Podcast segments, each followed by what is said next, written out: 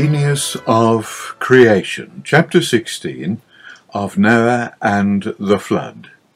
Genesis chapter 6. Of Noah, the tenth from Adam, his father Lamech said, This same shall comfort us concerning our work and toil of our hands, because of the ground which the Lord hath cursed. Genesis 5 verse 29. Noah's name is a play on this statement, because his name means rest or comfort. An evident contrast to the vengeful boast of Lamech in Genesis chapter 4. Methuselah was still alive after Noah was born, so Lamech, Noah's father, would be well aware of the words of his grandfather Enoch, who prophesied of coming judgment, as we have mentioned before. This was the Son who would save a remnant of mankind to begin again and repopulate the earth after its cleansing by the flood. That repopulation came through Noah's sons Shem, Ham, and Japheth, and their wives who were born up to one hundred years before the flood. Noah was six hundred years old when the flood came, and lived on until he was nine hundred and fifty years old when he died. Who can tell the distress and sadness of those years, as Noah saw the same godless wickedness developing through his growing family that he had suffered from for six hundred years prior to the flood. Noah was a preacher of righteousness who was ignored and mocked before the flood, and then experienced the same rejection after it. The consolation is that his reward is certain when our Lord comes again. Digression Comfort and Consolation. The words comfort and consolation are a translation of the Hebrew nachem, which is used in a number of places in the Old Testament. For example, in Psalm 23, The Lord is my shepherd, Thy rod and thy staff, they comfort, nachem, me. On reviewing the use of this Hebrew word in the Old Testament, it soon becomes obvious that the Lord, Yahweh, is the Comforter. Psalm 71 says, Thou shalt increase my greatness and comfort, nachem, me on every side, verse 21. Isaiah says, O Lord, I will praise thee. Thou comfortest, Nachem, me. And again, I, even I, am he that comforteth, Nachem, you. Isaiah 12, verse 1 and 51, verse 12. The Septuagint version is the ancient translation of the Hebrew scriptures into Greek. In that version, the Hebrew Nachem is always translated by the Greek word parakletos, comfort or comforter. In the New Testament, both the Lord and Jesus Christ are the comforter. For example, we read of Simeon. The same man was just and devout, waiting for the consolation, the parakletos, of Israel. And the Holy Spirit was upon him, and it was revealed unto him by the Holy Spirit that he should not see death until he had seen the Lord's Christ anointed. And he came by the Spirit into the temple. And when the parents brought in the child Jesus to do for him after the custom of the law, then he took him up in his arms and blessed God and said, Lord, now lettest thou thy servant depart in peace according to thy word. For mine eyes have seen thy salvation, which thou hast prepared before the face of all people a light to lighten the Gentiles, and the glory of thy people Israel. Luke 2, verse 25 to 32. Thirty three years later, the Lord Jesus promised his disciples another Comforter, whom he described as, If a man love me, he will keep my words, and my Father will love him, and we will come unto him and make our abode with him. And then, in a more literal rendering of the Greek, but the Comforter, the Holy Spirit that the Father will send in my name, shall teach you all things, and bring all things to your remembrance, whatsoever I have said unto you. John 14, verse 16, 23, and 26. So the writers of the four Gospels, Matthew, Mark, Luke, John, did not rely on fallible human memory, but were guided by the Holy Spirit to write only that which is true. I might also add that the generally accepted times of writing the Gospels, which involve a delay of something like thirty to fifty years, is entirely without foundation. By that time most of the writers were dead. The reason many church scholars propose such a time lag is because they do not believe the mention of the coming destruction of Jerusalem in the Gospels, which occurred in AD 70, could have been prophesied before it occurred.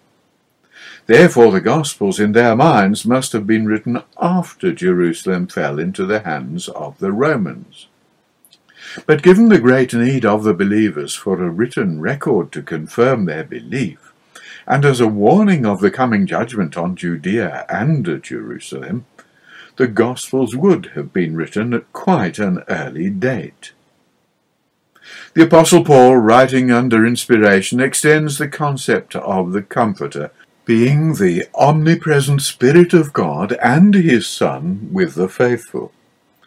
He includes the loving actions done by the faithful in God's name to those in need. He writes, Blessed be God, even the Father of our Lord Jesus Christ, the Father of mercies, and the God of all comfort, Paraclesis, who comforteth, Parakaleo, comforteth us in all our tribulation, that we may be able to comfort, Parakaleo again, them which are in any trouble, by the comfort, Paraclesis, wherewith we ourselves are comforted, Parakaleo, of God. For as the sufferings of Christ abound in us, so our consolation, Paraclesis, also aboundeth by Christ. And whether we be afflicted, it is for your consolation, Paraclesis, and salvation, which is effectual in the enduring of the same sufferings which we also suffer. Or whether we be comforted, Parakaleo, it is for your consolation, Paraclesis, and salvation and our hope of you is steadfast, knowing that as ye are partakers of the sufferings, so shall ye be also of the consolation. Paraclesis. This from the second of Corinthians chapter 1, verses 3 to 7. This divinely provided comfort keeps a brother or sister in Christ on their feet when otherwise we would fall.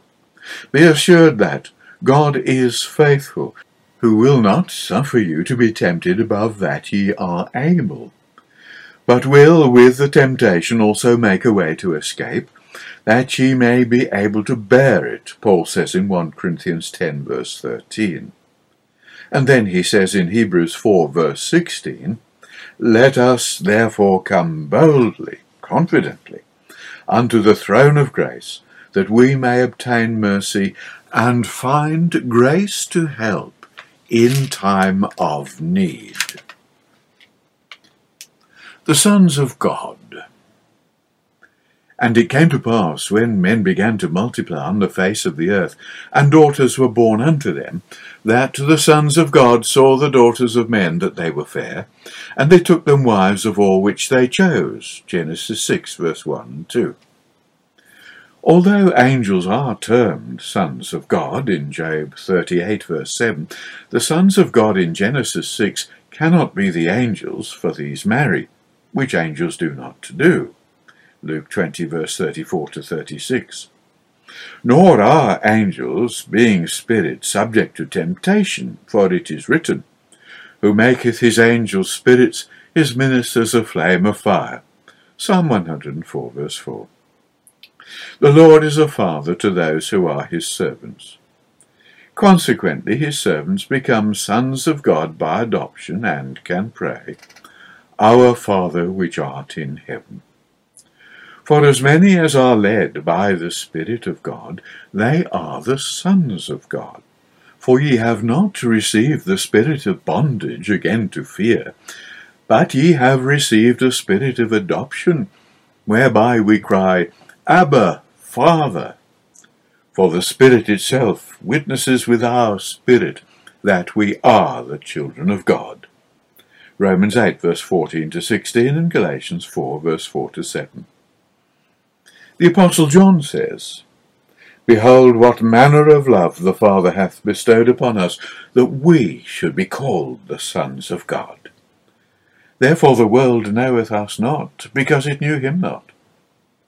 Beloved, now are we the sons of God, and it doth not yet appear what we shall be. But we know that when he shall appear, we shall be like him, for we shall see him as he is. And every man that hath this hope in him purifieth himself, even as he is pure. 1 John 3, verse 1 to 3. Now this is privilege indeed a greater honour than to be told that we are descended from apes, and like them have no future.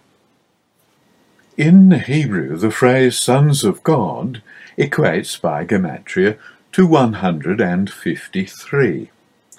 Where else do we read that number in Scripture?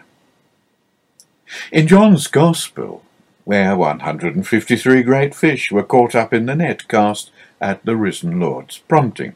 John 21, verse 11. This symbolic number in the eighth sign of John's Gospel prefigures the redeemed at Christ's coming. Similarly, though not so obvious, in verse 3 the phrase, for that he also, adds up to 345. The Hebrew letters of Moses' name also add up to 345. So, the connection is that Moses then wrote of man, Yet his days shall be an hundred and twenty years. This is the same age that Moses died. The Bible is full of these fascinating connections which are not accidental, but the stamp of divine inspiration. Nor should we imagine that the sons of God were Seth's line and the daughters of men Cain's line corruption of God's way had spread through all the population of the earth, so the term sons of God relates to both male and female servants of the Lord. In the same way, the term daughters of men relates to both male and female ungodly persons. The trouble was that through intermarriage of these two groups, the truth of God was lost except for a very, very few, who observed the advanced age of Methuselah and waited to see what would happen at his death. Marriage between a believer and an unbeliever cannot result in two being truly one flesh, unless and until the unbelieving partner is converted. For one hundred and twenty years Noah preached of coming judgment while he completed building the ark of salvation. Genesis 3 verse 6. That 120 years delay of judgment is another testimony to the mercy of our Creator in giving every opportunity for sinful man to repent and be saved from the consequences of his sin. If we understand this reason for delay, then we should certainly take the opportunity that is offered us before it is too late for divine judgment, richly deserved, is almost upon us. Noah has this testimony that he found grace in the eyes of the Lord. Noah was a just man and perfect in his generations, and Noah walked with God. This is all the more remarkable when we read that at that time God saw that the wickedness of man was great in the earth, and that every imagination of the thoughts of his heart was only evil continually. The earth also was corrupt before God, and the earth was filled with violence. And God looked upon the earth, and behold, it was corrupt, for all flesh had corrupted his way upon the earth. And God said unto Noah, The end of all flesh is come before me, for the earth is filled with violence through them. And behold, I will destroy them from the earth. Genesis 6, verse 5 to 13. The Ark was a large vessel, even by today's standards of shipbuilding. It was 450 feet, 135 metres long, 75 feet, 22.5 metres beam, and had three stories, giving a height of 45 feet, 16.5 metres. Some have said that it is impossible to build a wooden vessel of such a size. More recently, the ancient method of construction of wooden ships has been rediscovered from wrecks. Timbers were shaped with interlocking joints held in place by wooden dowels through each joint that swell when wet so that movement is impossible. We now know that the ark would well be able to withstand the stresses it would face during the flood. A full-size copy has been made in recent times by John Huibers in the Netherlands. Another has been built in Kentucky. Pictures of these can be seen on the web. They give a better appreciation of the enormous size of the vessel Noah built. When Noah and his wife, his three sons Shem, Ham, and Japheth, with their wives, had entered the ark with representatives of the animals and birds, God shut the door. The rain began and continued for forty days and forty nights. The same day were all the fountains of the great deep broken up, we read in Genesis 7. Violent undersea earthquakes caused enormous tsunamis that inundated all the land, even to the tops of the mountains. And all flesh died that moved upon the earth, both of fowl and of cattle and of beast, and every creeping thing that creepeth upon the earth, and every man all in whose nostrils was the breath of the Spirit of lives, of all that was in the dry land, died. Genesis 7, verse 22. So what had begun so well when man was made some 1656 years before, had gone full cycle and come to a desperately sad end with the earth formless and void. The waters covered the deep once more, except for one lone ark containing a family of eight persons and representatives of the animals and birds. The fault was not the Creator's, it was man's fault alone. Every effort the Lord had made to offer life and recover his creation had been rejected by man. The later history of God's people Israel also remains an abiding lesson to us that God is not mocked. For whatsoever a man soweth, that shall he also reap. For he that soweth to his flesh shall of the flesh reap corruption. But he that soweth to the Spirit shall of the Spirit reap life everlasting. Galatians 6 verses 7 to 8. Does this mean that Israel has been cast off by the God of Israel forever? Is the Church's teaching of replacement theology correct? That is, that the church has replaced Israel so that God's promises to Israel, Israel will not now inherit. His promises are inherited by the church. Against this presumptuous and self-righteous doctrine, the prophet Isaiah says to Israel, For a small moment have I forsaken thee, but with great mercies will I gather thee. In a little wrath I hid my face from thee for a moment. But with everlasting kindness will I have mercy on thee, saith the Lord thy Redeemer. This is as the waters of Noah unto me. For as I have sworn that the waters of Noah should no more go over the earth, so I have sworn that I would not be wroth with thee, nor rebuke thee. For the mountains shall depart, and the hills shall be removed, but my kindness shall not depart from thee, neither shall the covenant of my peace be removed, saith the Lord that hath mercy on thee. Isaiah 54 verses 7 to 10. How does our world compare? But what of our own times? What of our world today? Is it not similarly corrupt and filled with violence? For all flesh has corrupted his way again.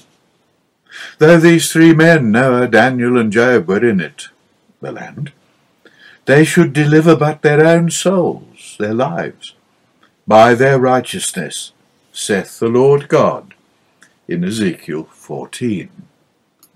We can only be delivered by our own righteousness in Christ Jesus. We cannot be delivered by another's righteousness. Not even the righteousness of Jesus Christ will save us if we do not live as becomes the gospel. As John Thomas wrote, If a saint have no righteousness of his own, Jesus Christ will refuse to be righteousness for him at the judgment. This he wrote in his work Anastasis. Thankfully, God is gracious. He is ready to forgive. When a righteous man errs, and all do, he shall pray unto God, and he will be favourable unto him, and he shall see his face with joy. For he will restore, the King James Version, render unto man his righteousness. We read this in Job 33, verse 26. Has not the Lord straightly warned us by referring to those who perished at the time of the flood? And as it was in the days of Noah, so shall it be also in the days of the Son of Man. They did eat, they drank, they married wives, they were given in marriage. That is, the sons of God saw the daughters of men that they were fair, and they took them wives of all which they chose until the day that Noah entered into the ark, and the flood came and destroyed them all. Luke 17, verse 26 to 27. These words are also found in Matthew, with the powerful addition that, despite Noah's preaching, the people knew not until the flood came and took them all away. So shall the coming of the Son of Man be. In Matthew 24, verse 35 to 39 all flesh had corrupted his way. The anarchy that prevailed on earth before the flood because of the corruption of God's way is familiar to us. The same corruption and anarchy is seen all around us. Worse, it is being justified, sometimes in the name of science, as it is written, There is a way that seemeth right unto a man, but the end thereof are the ways of death. Proverbs 16, verse 25. The trouble is that the way of a fool is right in his own eyes, but he that hearkeneth unto counsel is wise. Proverbs 12, verse 15. And then Psalm 1, verse 5 and 6. Therefore the ungodly shall not stand in the judgment, nor sinners in the congregation of the righteous. For the Lord knoweth the way of the righteous, but the way of the ungodly shall perish. This contrast between the way of the wicked and God's way is an oft repeated theme running throughout the Bible. We read of the way of the world, the wicked in his way, the way of death, etc and we read of the way of holiness, the way of life, etc. The humble of heart that are capable of belief, when the Lord Jesus Christ sets up his kingdom in Zion, will say, He will teach us of his ways, and we will walk in his paths. For out of Zion shall go forth the law and the word of the Lord from Jerusalem. O house of Jacob, come ye, and let us walk in the light of the Lord. Isaiah 2, verse 3 and verse 5. If any turn aside from the way in that coming day, the Lord says, And thine ears shall hear a word behind thee, saying, This is the way, walk ye in it, when ye turn to the right hand, and when ye turn to the left. Isaiah 30, verse 21. When the first human pair were driven out of the garden, we're told that the way of the tree of lives was preserved. We can be so thankful to our Creator that that way is still preserved, though so few know of it. By preserved, I do not mean that the actual tree of lives is still there with fruit waiting to be eaten. That way was symbolic of a better provision that the Father would make through his Son. When some found that the teaching of the Lord Jesus Christ was at times difficult to understand, and therefore accept, they turned away from him. Seeing this, the Lord turned to his disciples and said, Will ye also go away? Then Simon Peter answered him, Lord, to whom shall we go? Thou hast the words of eternal life. And we believe and are sure that thou art the Christ, the Son of the living God. John 6, verse 67 to 69. Three and a half years of Jesus' ministry soon passed. In his final talk to his disciples, he brought out the full truth of the way when he said, I am the way, the truth, and the life. No man cometh to the Father but by me. John 14, verse 6.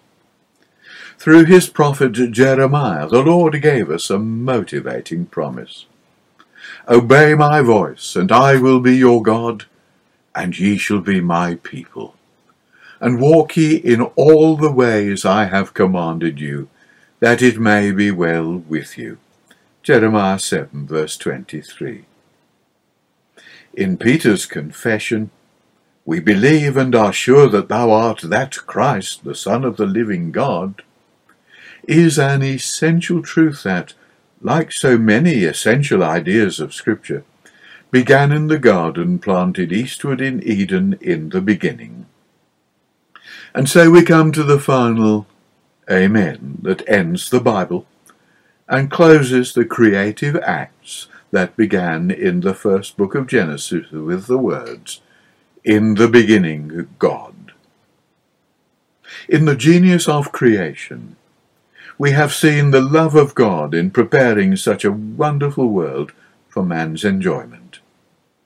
In Genesis 3, the first sin, we have seen the overriding mercy of the Lord.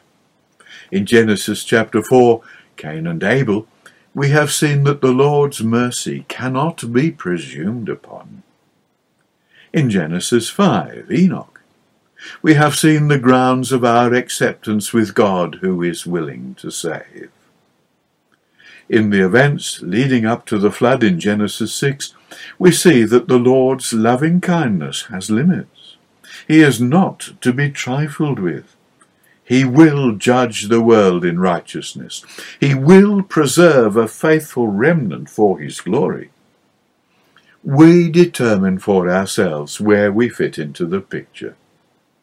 Be not deceived, God is not mocked. For whatsoever a man soweth, that shall he also reap, says the Apostle Paul in Galatians 6, verse 7. And so the Bible ends with the word, Amen. And so the Bible, the Word of God, finishes with the wonderful thoughts, Blessed are they that do his commandments that they may have right to the tree of life, and may enter through the gates into the city. And the Spirit and the bride say, Come. And let him that heareth say, Come. And whosoever will, let him take of the water of life freely. For I testify unto every man that heareth the words of the prophecy of this book, if any man shall add unto these things, God shall add unto him the plagues that are written in this book. And if any man shall take away from the words of the book of this prophecy, God shall take away his part out of the tree of life, and out of the holy city, and from the things which are written in this book. He which testifieth of these things saith, Surely I come quickly or suddenly. Amen. Even so come, Lord Jesus. The grace of our Lord Jesus Christ be with you all. Amen.